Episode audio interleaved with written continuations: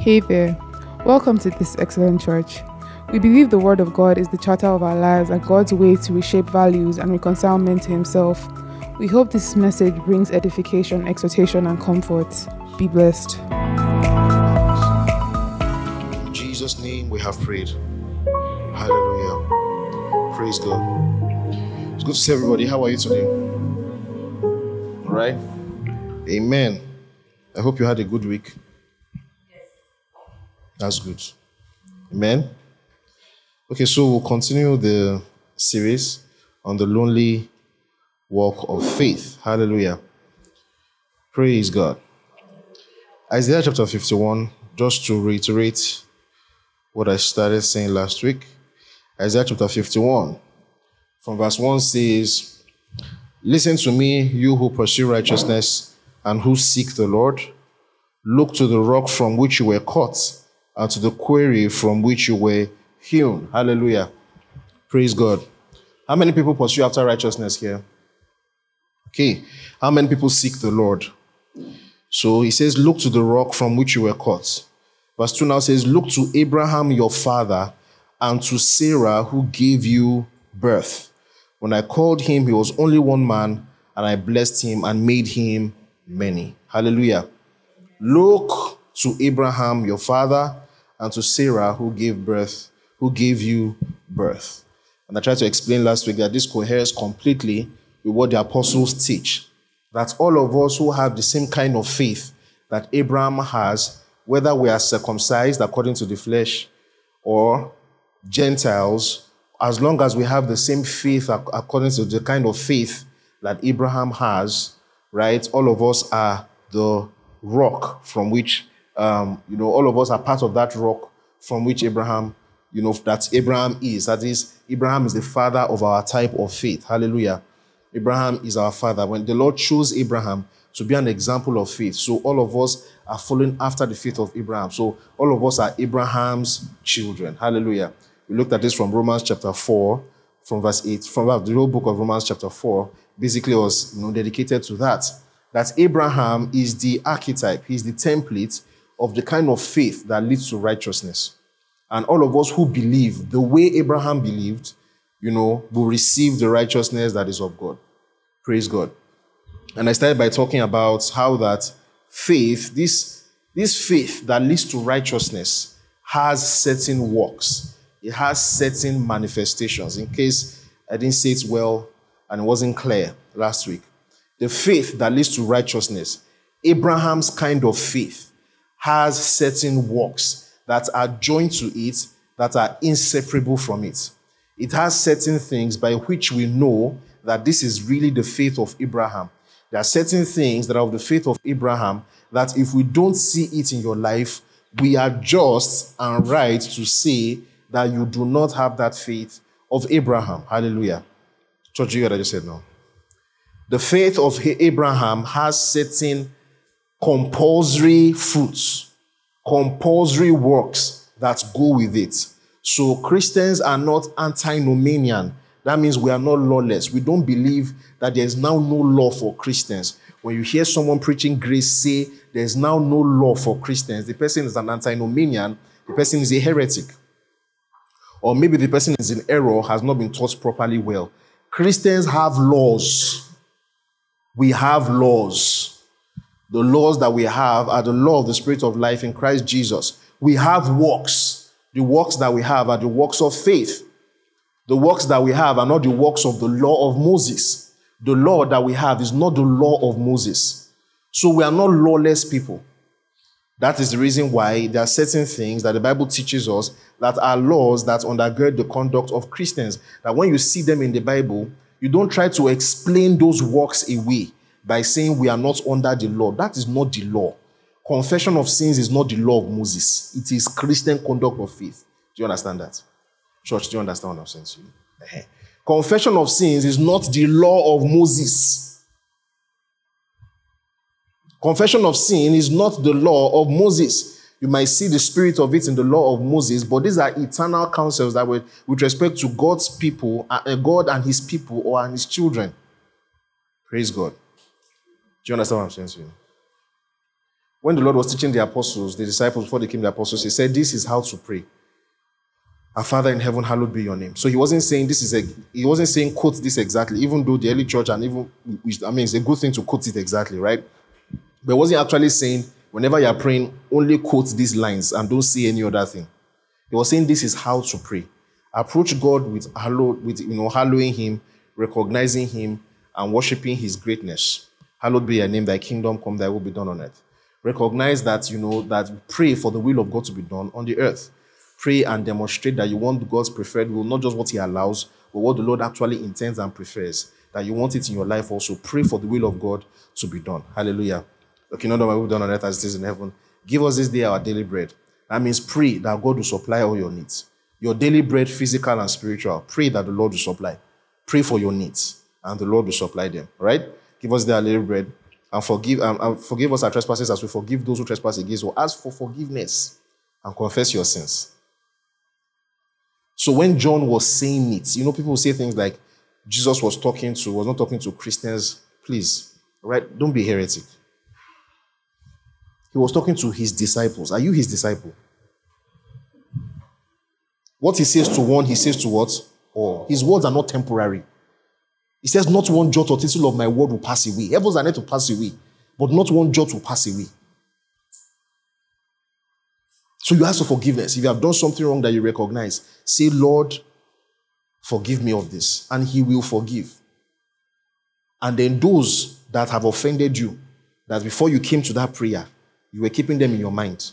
You pray and say, God, I forgive this person. Do you know what I just said now? To thine be the kingdom, the glory and power forever and ever. Then you give God thanks and give God thanks. Do you understand that? So that law is the law of faith. It accompanies the Christian life.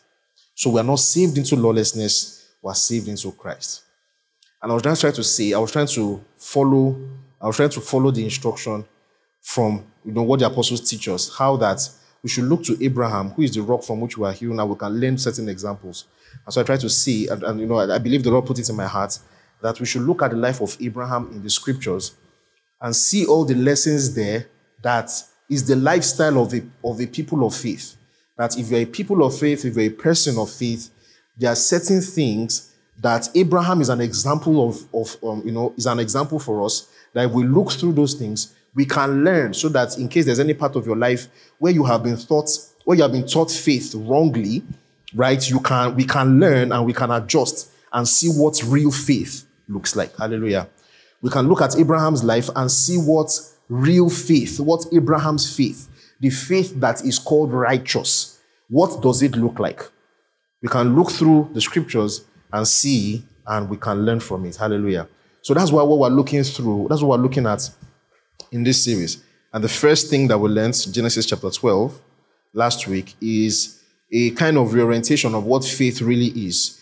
Chapter 12, verse 4 tells us that so Abraham went as the Lord had told him. Uh, so Abraham went as the Lord had told him. This is faith. And I've said it many times, but I'll not stop saying it. Many of you need to hear it again, and some people are joining us Are, some people are just joining us that need to hear it for the first time. Faith is not to dream big. Faith is not, I have a faith project. Try God.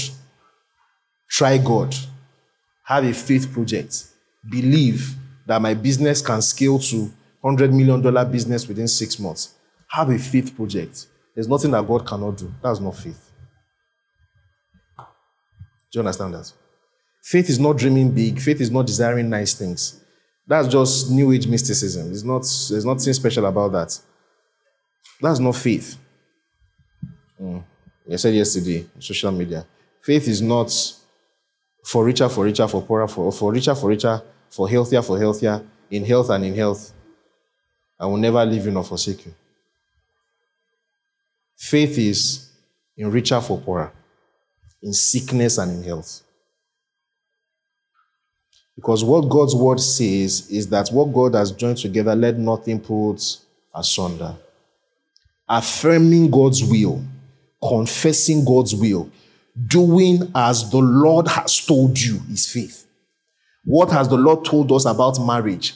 that when two come together, nothing should put them asunder. So when you are confessing it in marriage, that what God has joined together, nothing will put asunder. Therefore, whether sickness, good times, or bad times, nothing will put us asunder.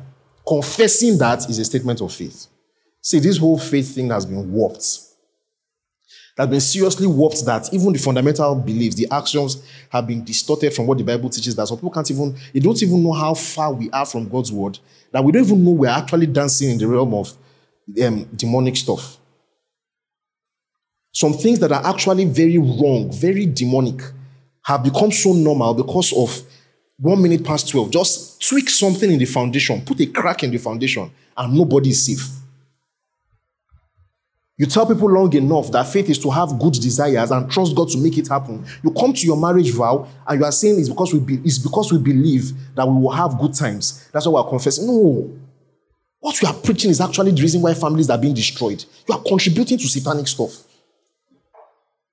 Christian families don't commit to each other only in good times.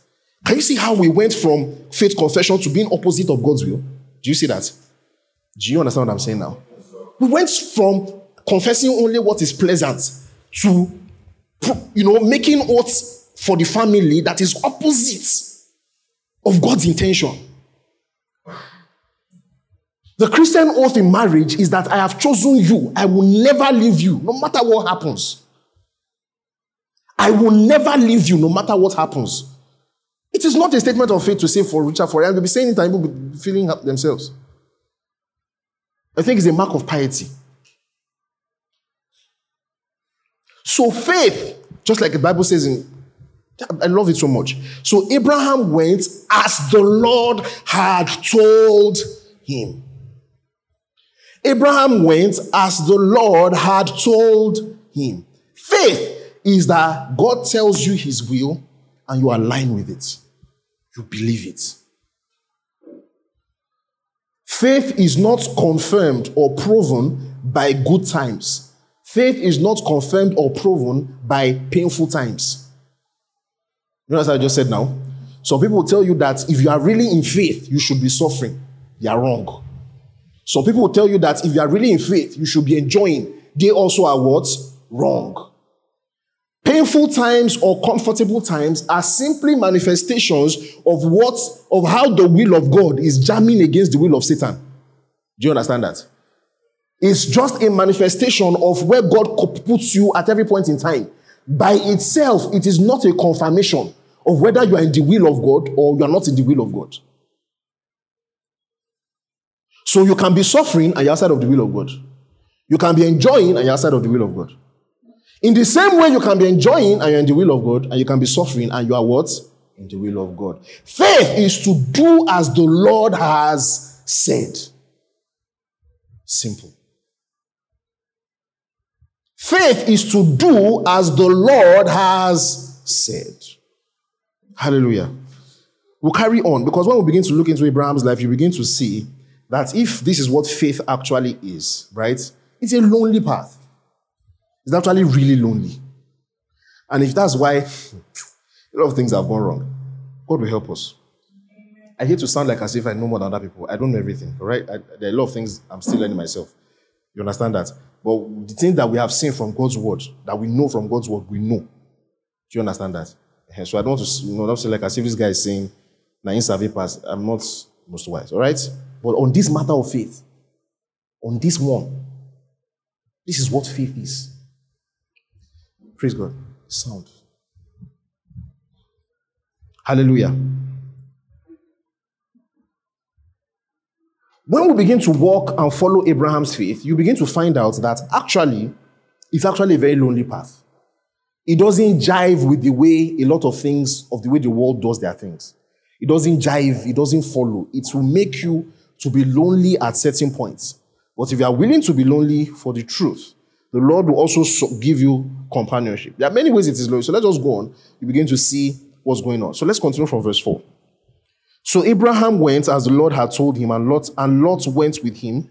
Abraham was 75 years old when he set out of Haran.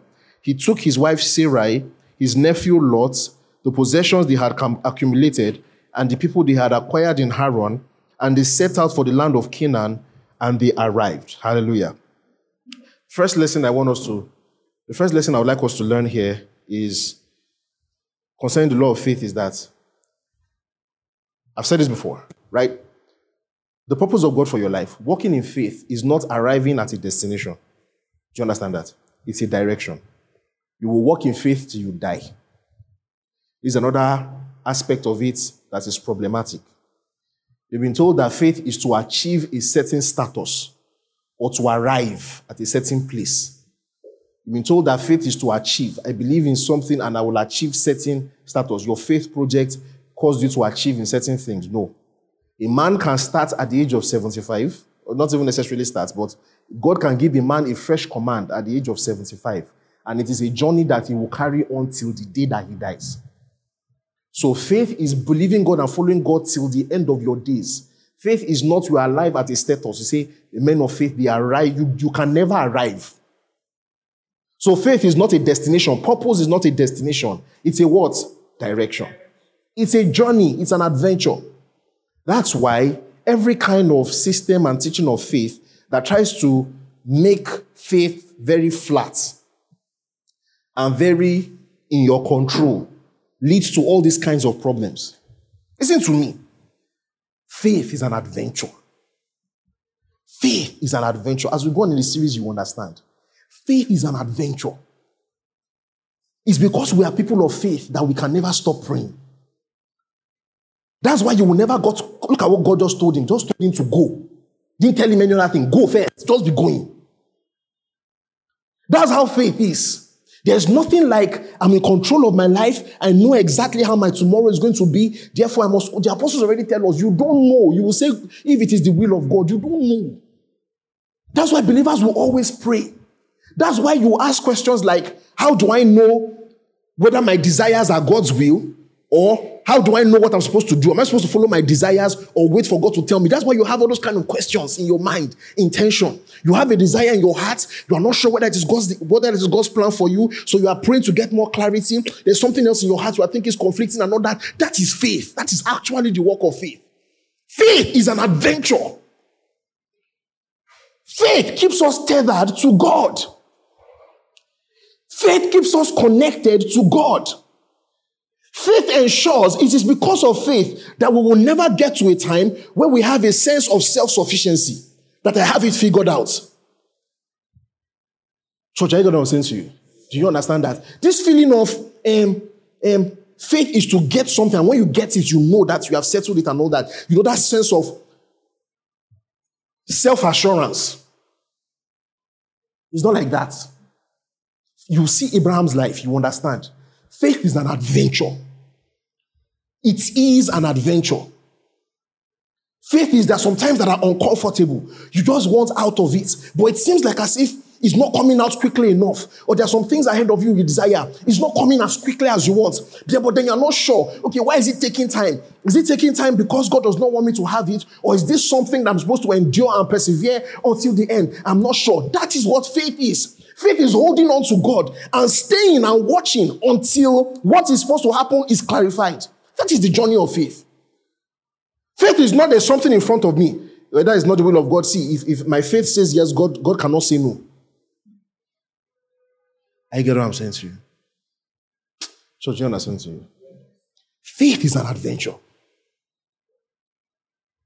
So, at the age of 75, you can be starting your life afresh. That's faith. But there's something else here. There's a deeper lesson here. The Bible says that he took his wife, his nephew, and all the possessions they had accumulated. He took his wife, his nephew, and all the possessions and all the possessions and people that he had accumulated, and they set out according to what God's command. First lesson here is this. Listen to me. People of faith, those of us that have the faith of Abraham, on this journey, our family goes with us. Amen.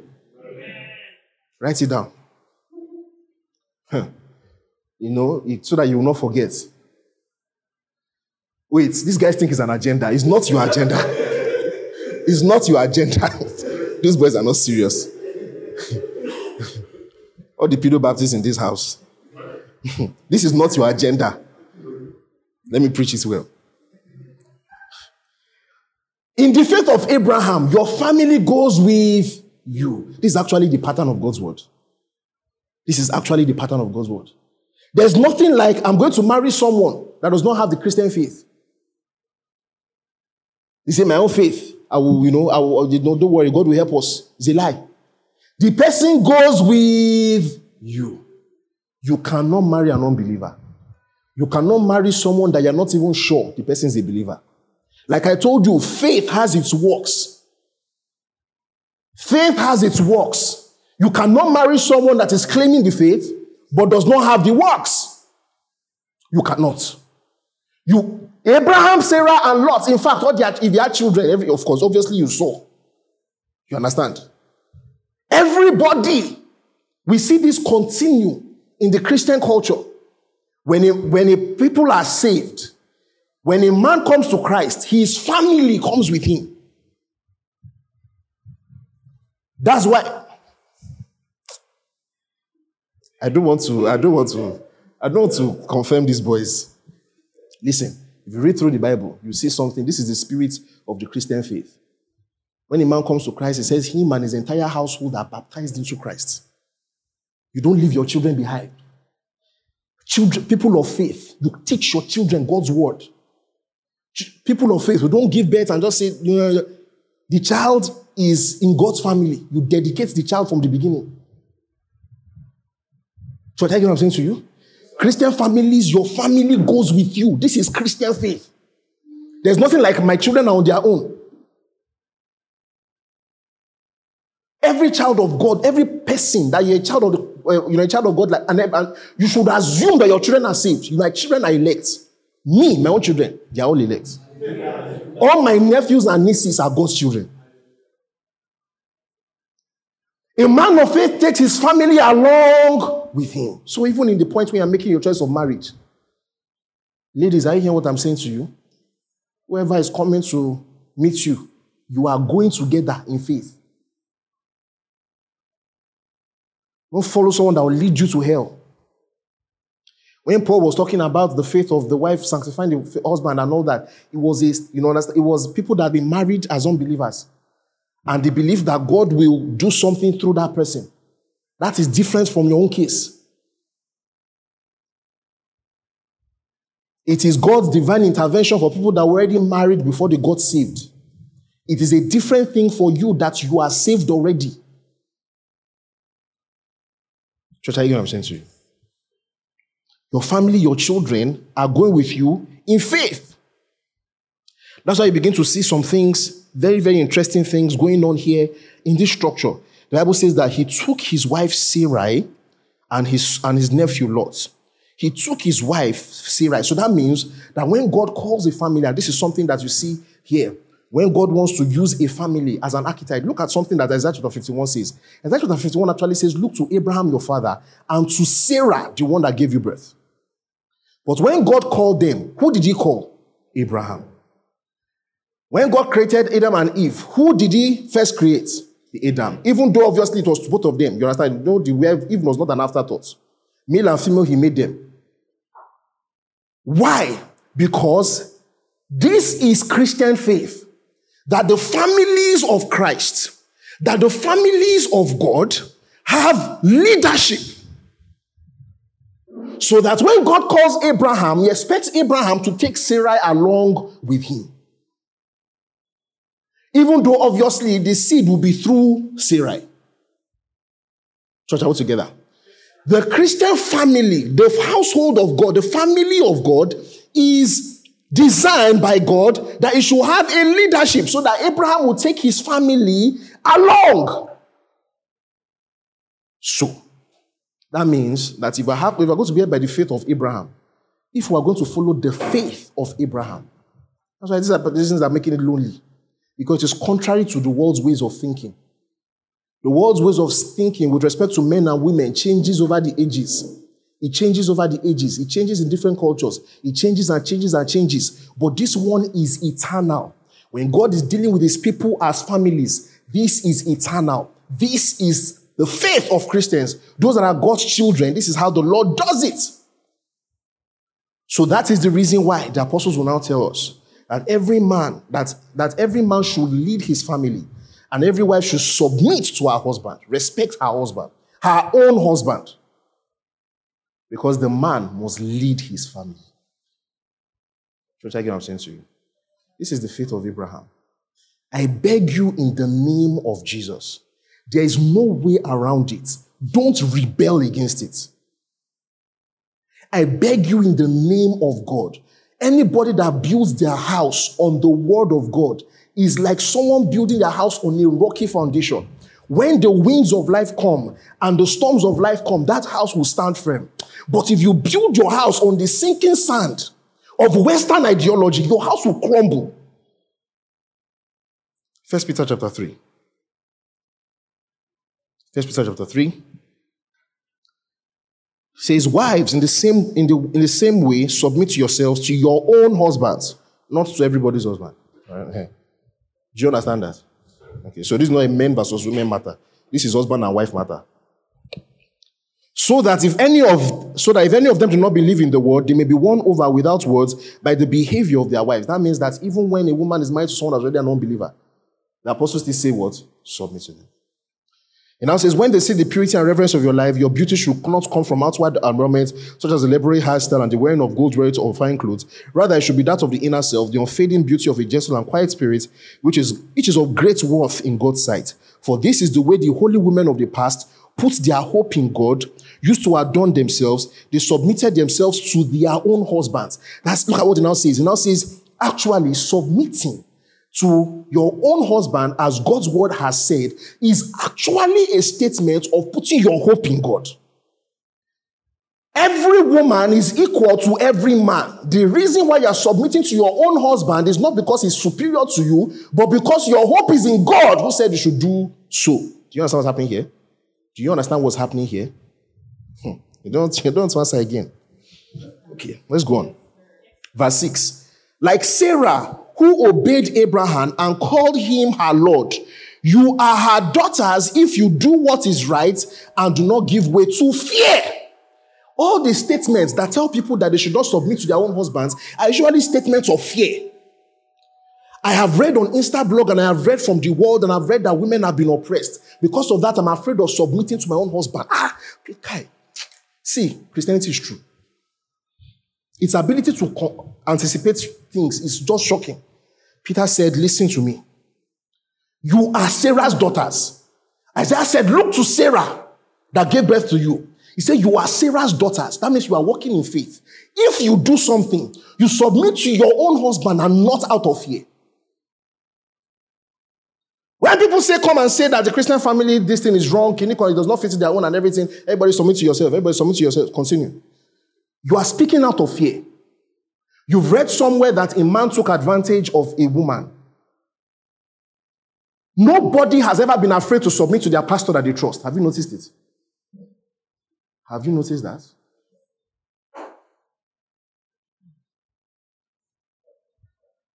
So the issue is fear, is the spirit of fear. And the spirit of fear will not allow you to walk the kind of faith of Abraham. You cannot have that kind of faith if you are dealing with fear. And all that Satan does in the world is to bombard our hearts and our souls with all kinds of information to inspire fear in us. In us. Like someone said something very funny. Say, how did that, that, that person say it? Said, it must, the, the real cause of Eve is that women are attracted to their enemy. How did that, that stupid trick go again? As one person said it that the real cause of Eve is that women have to are sexually attracted to their enemies. Meaning men, that men and women are enemies. And the real cause of Eve is that women have to be married to men. Hallelujah. That's the spirit of Satan. Putting fear where there's no fear. So actually, if you are Sarah's daughters, the Bible says you submit to your own husbands. There's no way around it. That's why all the egalitarian arguments usually boil down to questions of inerrancy. The only way around this scripture is to say Peter did not know what he was saying. That's the only way around it. There's no way. Know, there's no way. The only way around this is to say the Bible is errant. That's, that's the only way. Church all together. But look at what verse 7 now says. It now says, Husbands, in the same way. Husbands, in the same be considerate as you live with your wives and treat them with respect as the weaker partner. Weaker partner meaning physical weakness, right? And as heirs with you of the gracious gift of life, so that nothing will hinder your what? Prayers. Ah, I remember years ago when the hypergrace thing was still a little bit, the virus was a little bit in my, in my brain. I, I used to try to wait to leg over over this scripture. Ah, God, thank you for deliverance. The virus will tell me then that, you know what, it means that if you are maltreating your wife, you won't be able to pray well. And if you are not praying well, it will, it will hinder your prayer. okay? If you maltreat your wife, God will not hear your prayer. You will pray, God will not hear. That's what Jesus was saying when he was saying that go and forgive. If you don't forgive those around you, I will not, I will not forgive you. God does not hear some people's prayers. Do you know? Are you hearing what I'm saying to you? Oh God. Did you hear what I just said now? You will pray and God will not hear. The answer you'll be hearing is, God, go and deal with your wife. That's the answer. There's no conversation here. You maltreat your wife, God will not hear your prayer. You will suffer needless suffering. You think it's a lie? Let's go back to Abraham. Genesis chapter 21. Let's go back to Moses. Genesis chapter 21. Let me tell you what the faith of Abraham is. The faith of Abraham is that God has said, You will have a son, and your wife is the one that will tell you that since I am past my age of bearing, Go into my maid and let her give birth to a son for me so that the son will be my son and you listen to your wife. 100% of the time, when Sarah asked Abraham to do something for her, 100% of the time Abraham did it. That is Abraham's faith. The faith of Abraham, the daughters of Sarah will call their husbands Lord and submit because they have hope in God and they will not rebel because of fear. In the same way, the faith of Abraham and Abraham's sons will listen to their wife and always sing for their wives. Genesis 21, verse 8. The, the, the, child grew and was weaned, and on the day Isaac weaned Abraham, and the day Isaac was weaned, Abraham held a great feast. But Sarah saw that the son whom Hagar the Egyptian was born to Abraham was mocking, and said to Abraham, Get rid of that slave woman, and her son and her son, for the woman's son will never share in the inheritance of my son Isaac. Guess what? When Apostle Paul go to recount the scripture in the book of Galatians, he quoted Abraham as the word of God. He quoted Sarah, these words, as the word of God. Get rid of the son of the bondwoman. Exactly like that. Look at it now, says verse 11. The matter distressed Abraham greatly because it concerned his son. But God said to him, do not be so distressed about the boy and your slave woman. Listen to whatever Sarah tells you. Listen to whatever Sarah tells you. Listen to me. This is one application of understanding the faith of Abraham. Abraham listens to Sarah. Because it is through Isaac that your offspring will be reckoned. I will make the son of the slave into a nation also because he's your offspring. So when Sarah gives you an advice, that is God's will. You don't say because, because you are submitted to God. The head of every man is Christ, and the head of the woman is the man. You are submitted to God. So when the woman tells you, this is what God has said, when the woman speaks the truth, either inspiredly or rationally or out of common sense, and points to the will of God and says, this is the will of God that you should do, Abraham will listen to her because he's listening to God. Do you understand what I'm saying here? So there's nothing like there's a decision that is best for the family. And the, and the, the, idea comes from your wife. The decision comes from your wife. Your wife says, This is what is best for the family. Not say, Because I'm the man, I will not do it. That's not faith. That's not Abraham's culture. That's not Abraham's faith. Church, I get what I'm saying to you. Abraham listens to Sarah. God will answer your prayers if you don't. There's no way around it. God will answer your prayers. God will not validate evildoers.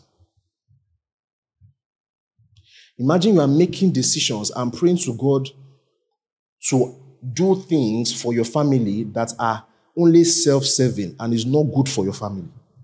The other people in your family, are they not God's children? God cannot answer their prayer. The prayer of an evil doer an abomination to God. You are praying that God should do something for your family that is only self serving, it's not for your family, it's for you. The family wants to make a decision on where to relocate. Now say you, you are earning certain amount, but because you are the man, they brought you up in your culture to say, no matter what happens, you must be bringing in money, and the woman can go through, go through whatever she's going through and everything and all that. And that is not a problem as long as you are the man, you are the man, you are the man. And then they now say, Come, there's a better opportunity for us in another place. You now say, No, we must stay here and the family must suffer needlessly. You now be praying, God, bless me in this suffering. And God has given away, and your wife has said, Let us go. Say, No, I'm the man. God will answer your prayer. The only prayer answer to that prayer that you can get is, Oh God, listen to your wife.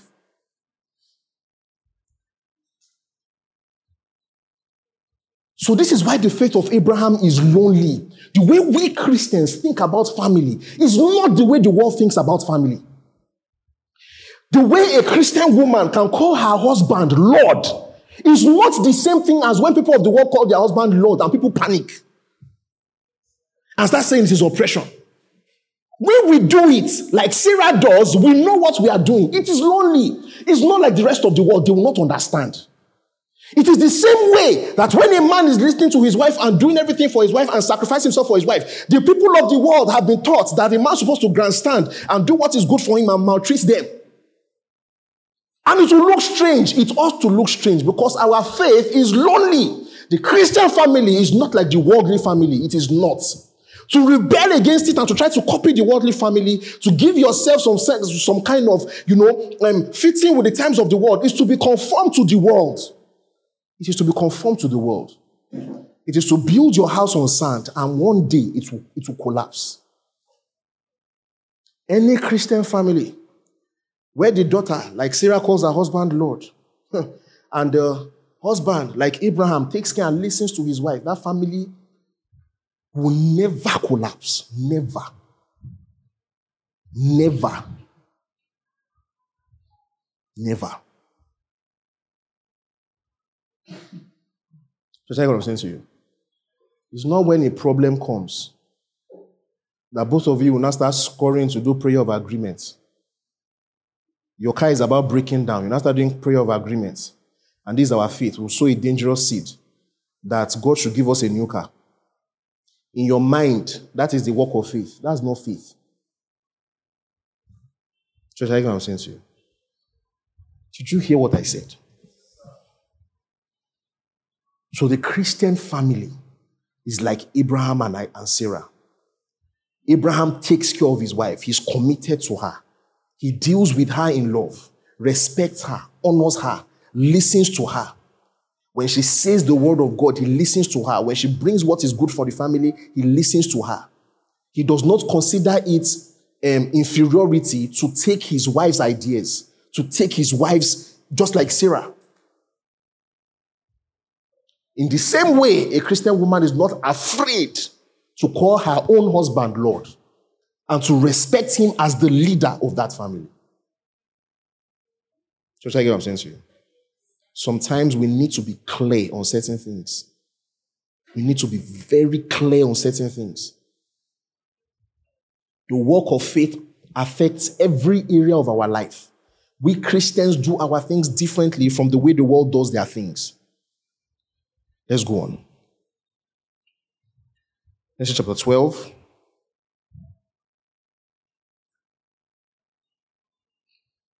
The next thing he said was that, and they took the possessions they had accumulated and set out. They took the possessions they had accumulated and set out. This is another part, I've said this in different ways, but this is also another highlight from God's word, from the culture of Abraham, from Abraham's conduct. When a man is walking in faith and you are doing as the Lord has told you, you carry your possessions to what God has commanded. You don't carry what God has what God has commanded to get possessions. Do you understand what I just said now? You carry the possessions you have accumulated to do what God has commanded. What God has commanded is the end. The possessions are what you carry along to do it, not the other way around. That's why kingdom financiers are still materialistic people. You cannot say, I am chasing possessions and carrying God's will to, to do it. Chasing possessions cannot be the end. You don't say, I'm a kingdom financier, I'm chasing money so that when I make money, I will do the will of God. No, you do the will of God. The amount of money that you make while doing the will of God is what matters. Church, I get what I'm saying to you. You carry your possessions as the Lord has commanded. You don't go to Canaan to make the possessions. You don't go to Canaan or you don't go to say, I'm making money so that I can go to Canaan. You don't say, the road to Canaan is very expensive and very dangerous. There are some bad kings on the way. You know what? The best thing for us to do to make it easy and for ministry to spread is for us to make more possessions so that we can go to Canaan. Is that what Abraham did? Is that what Abraham did? You go to Canaan and carry your possessions along. So there's nothing like kingdom finance. Let me hear from any of his mouths. Where you are now, what has God told you to do? Do it. The amount of money you make while doing God's will is the one you should collect. If God puts you in a place and God commands you to be in a place, and in that place, all that it can allow you to make is two talents, what do you do? You take the two talents. If God has commanded you to do something, and in the place that you are doing it, the amount of talents you can make is one talent, what do you do? You take your one talent. There's nothing like five talents to enable us to do more. So let us go and make five talents so that we can do what God commanded. So hear what I'm saying to you? Those are the tricks that Satan uses to trap people's souls. You say the, the, the ministry needs money. No! Ministry needs men. The gospel needs money. No! The gospel needs men. The gospel needs men. I'm not done ministry for that long. I think this year will make it like probably like 11 years formally that I've done ministry since when I was in school. I've not done ministry that long, but out of that time I've done ministry, I've something I've, I've seen. Most of the time, if not all of the time, most of the time, let me just be conservative. Most of the time, all the things that people are pressurizing people for to collect money from them to do ministry are usually things that are not ministry. I want to ask you something. Is LED screen ministry? Is it? When we moved into this place and there was no fan and there was no TV, were we not having a great time in God's presence? Were you not blessed? What is ministry? Is it not the preaching of the gospel with your mouth? Is it money they used to open mouths to preach? When it comes to the things that you need for ministry, those of you that are volunteers in this church and the deacons will understand, the way God provided, do we believe it?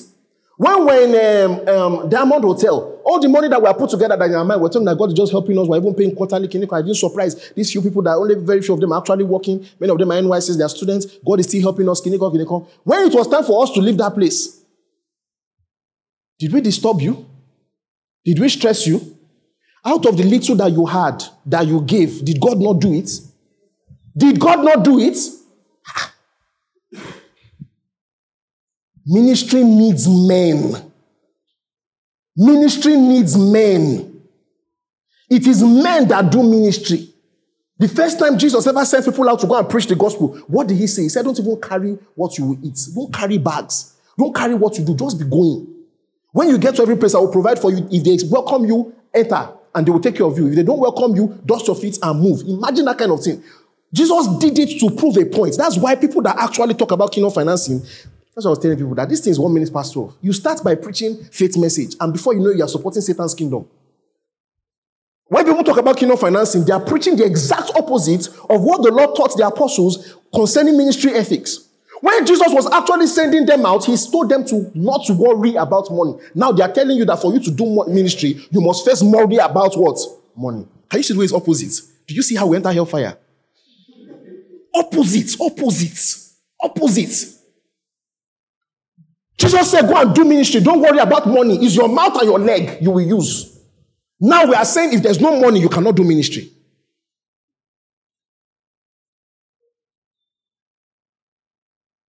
What you need for ministry, God will provide. If the church cannot give you the money for the thing that you want to do, then you don't need it. Church, I get what I'm saying to you? To me, it has always been a good way. Now people now say, no, are you sure you're not belittling God? I'm not belittling God. So are you sure that he's not having, you're not having big dreams? You have big dreams. Dream of big things that your people cannot carry and trust God. God will raise men, now put people in trouble. Your possessions follow you to Canaan. You don't make possessions to go to Canaan. You go to Canaan and carry what you have along. and that brings me to the, to the last part of this teaching, which is the weirdest part and the funniest part. Look at, now says, verse 6 now says, And Abraham traveled through the land as far as the site of the great tree of Moreh at Shechem. At that time, the Canaanites were in the land the Lord appeared to Abraham and said, and said, To your offsprings, I will give this land. He didn't tell him, you understand? He didn't tell him this before. He didn't tell him this before. It was when he got there, God now said, This is the land you are standing on. I will give your offspring this land. So, uh, like, let me just, I know I've been saying it a lot in the first few weeks, but let me keep saying it any kind of illusions or delusions of control over your destiny. You want to know exactly what will happen in the next one year. You want to know exactly what will happen in the next, next five years. You are not walking in faith. That's not the Christian faith. The Christian faith is an adventure. It's okay that you don't know what will happen in the future. God is leading you. Your life is in his hands. When he got to Canaan, I now told in verse 7, I said, The Lord, um, so he built an altar there to the Lord who had appeared to him. Hallelujah. So when he, when he got to the land where God wanted him to be, he built an altar there unto the Lord. And from there he went toward the hills of Bethel, Bethel and pitched his tents with Bethel on the west and on the west and Ai on the east. There he built an altar to the Lord and called on the name of the Lord. Then Abraham set out and continued toward the Negev. Hallelujah. So when God had told him where his land would be, he built an altar there to mark it and say, Lord, thank you for this and all that. And then he continued to the Negev because he was a nomadic person. You understand? He couldn't stay in one place was a nomad. So he had goats and cows and sheep. They can't stay in one place. They have to be going around feeding them. Do you understand that? So he was going around the land of Canaan. When God told him the land, he pitched there, and then he was doing his nomadic lifestyle. That's why the Bible tells us that God didn't even give him as much as a footprint in Canaan. At, at, until Abraham died, he was moving about nomadically. He did not even have a piece of land that you can set his foot and say, This is my land. Church, do you understand that? And there's something very instructive here, right? He says, the Bible says that when he got to that land, he built an altar to the Lord. Listen to me. There is no accomplishment in your life that there's no, that you will not build an altar in it.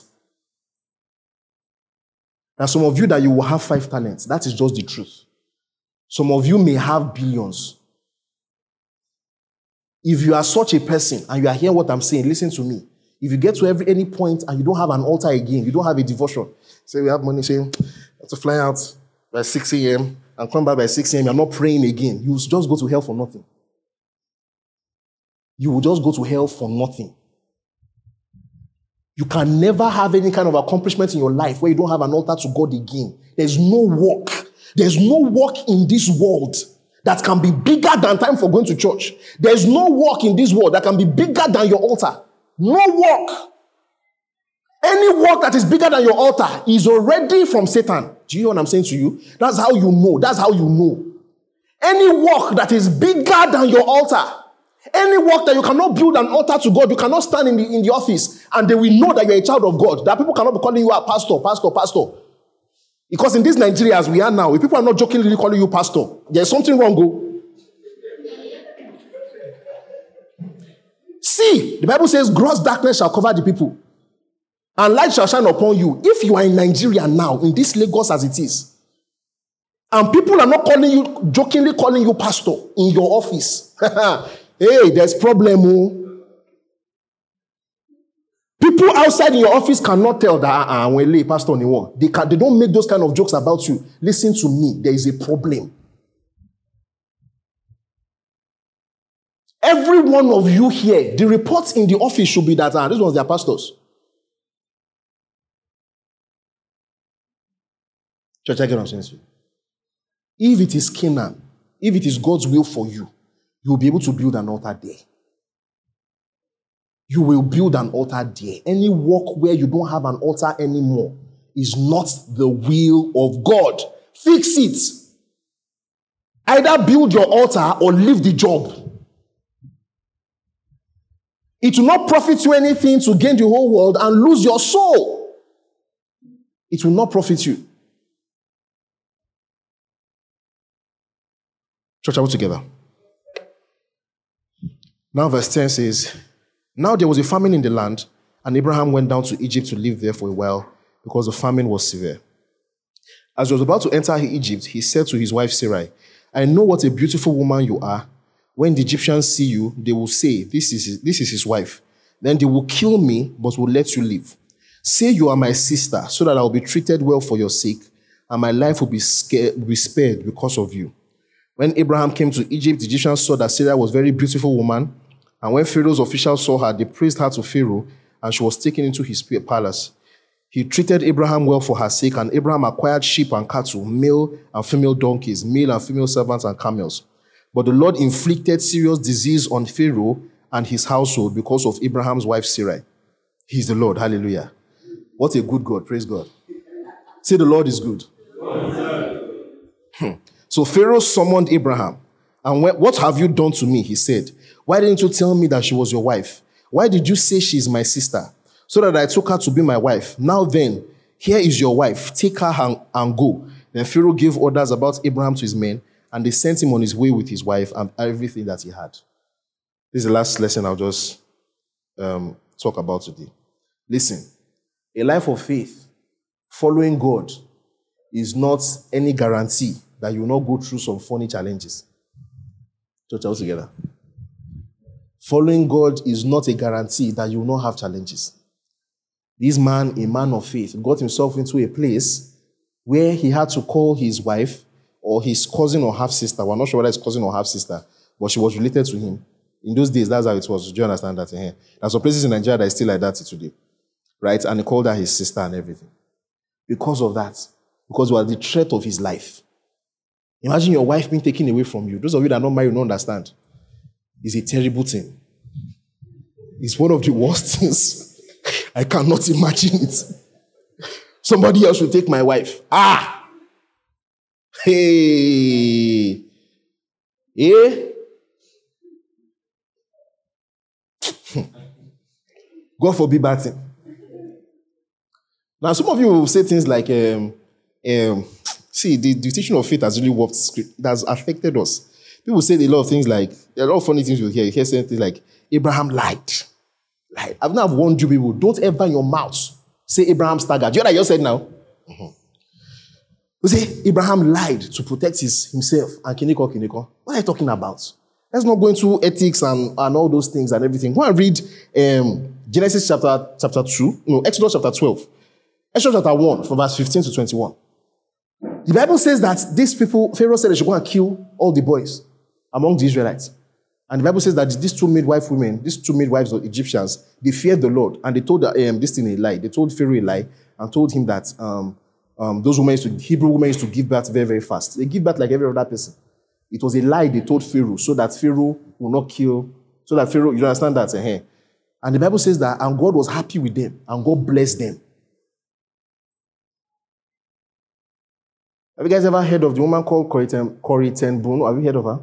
During World War II? They want to come and kill your neighbors, and you're hiding them in the house, and they ask you, Are your neighbors here? What will you say? What will you say?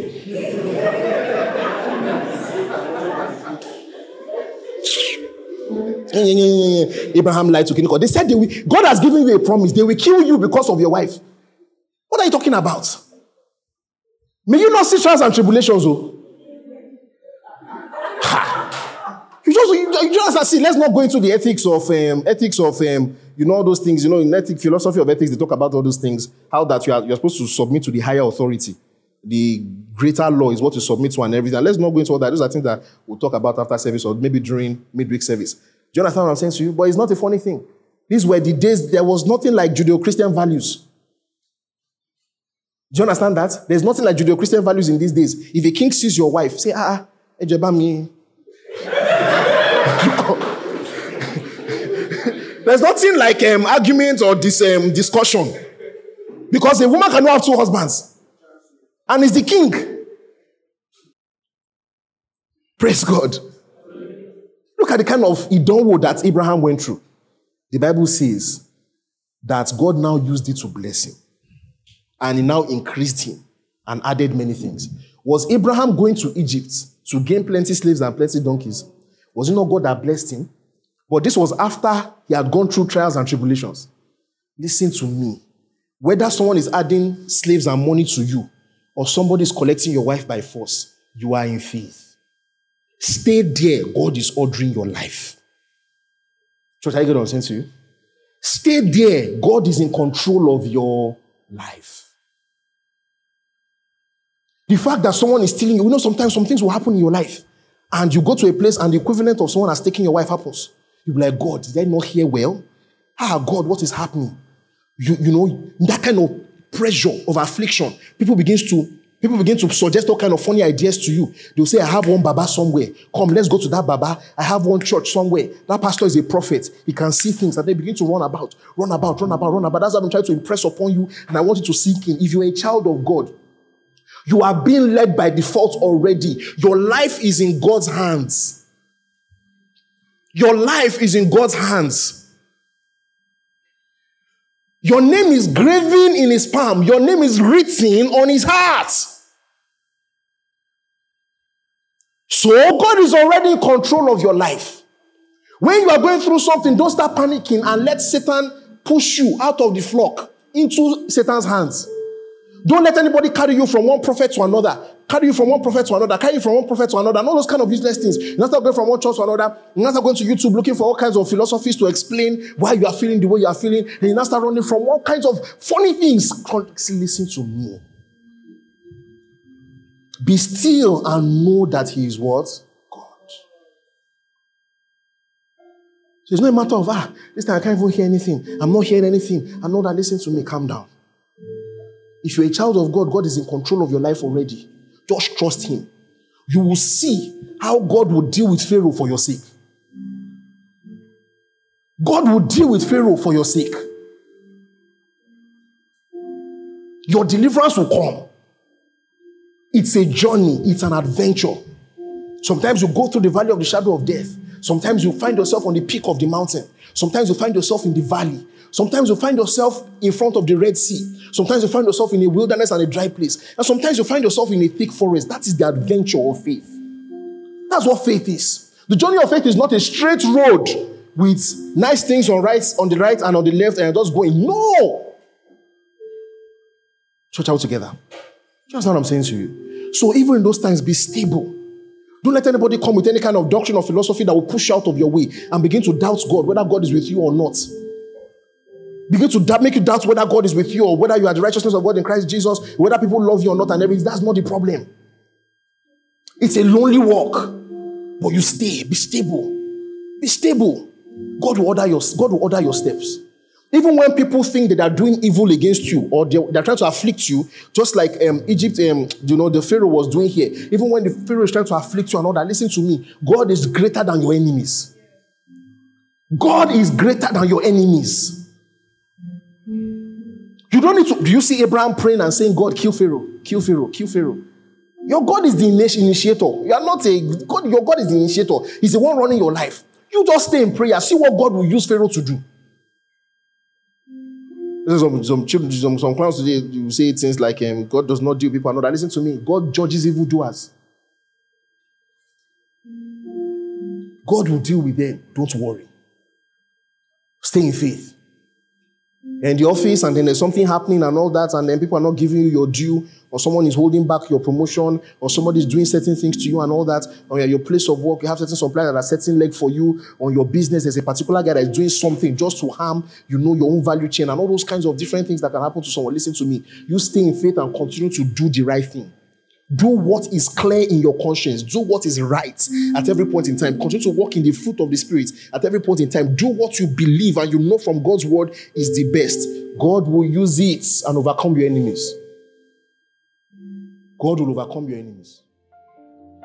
In the name of Jesus. I pray for every one of you. I pray for every one of you in the name of Jesus that you will know God better. You will know God for yourself. You will see His power in your life.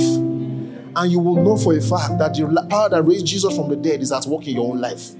In the name of Jesus. There is a riches and a glory that pertains to salvation. There is a beauty of salvation. There is a sweetness of salvation. There's a sweetness of knowing God that the prophet will say, Come and taste and see that the Lord is good. You will know that taste. In the name of Jesus. I pray for you and every one of us here that we will know that taste. In the name of Jesus. God will give us wisdom and understanding in His word, and we will know His word. We will know His will in the name of Jesus. Father, we give you thanks. Father, we give you thanks. Thank you, Jesus. Thank you for listening to this message. We hope you were blessed. For more updates on our programs and audio messages, follow us on Twitter, Facebook, and Instagram at This Excellent Church. God bless you.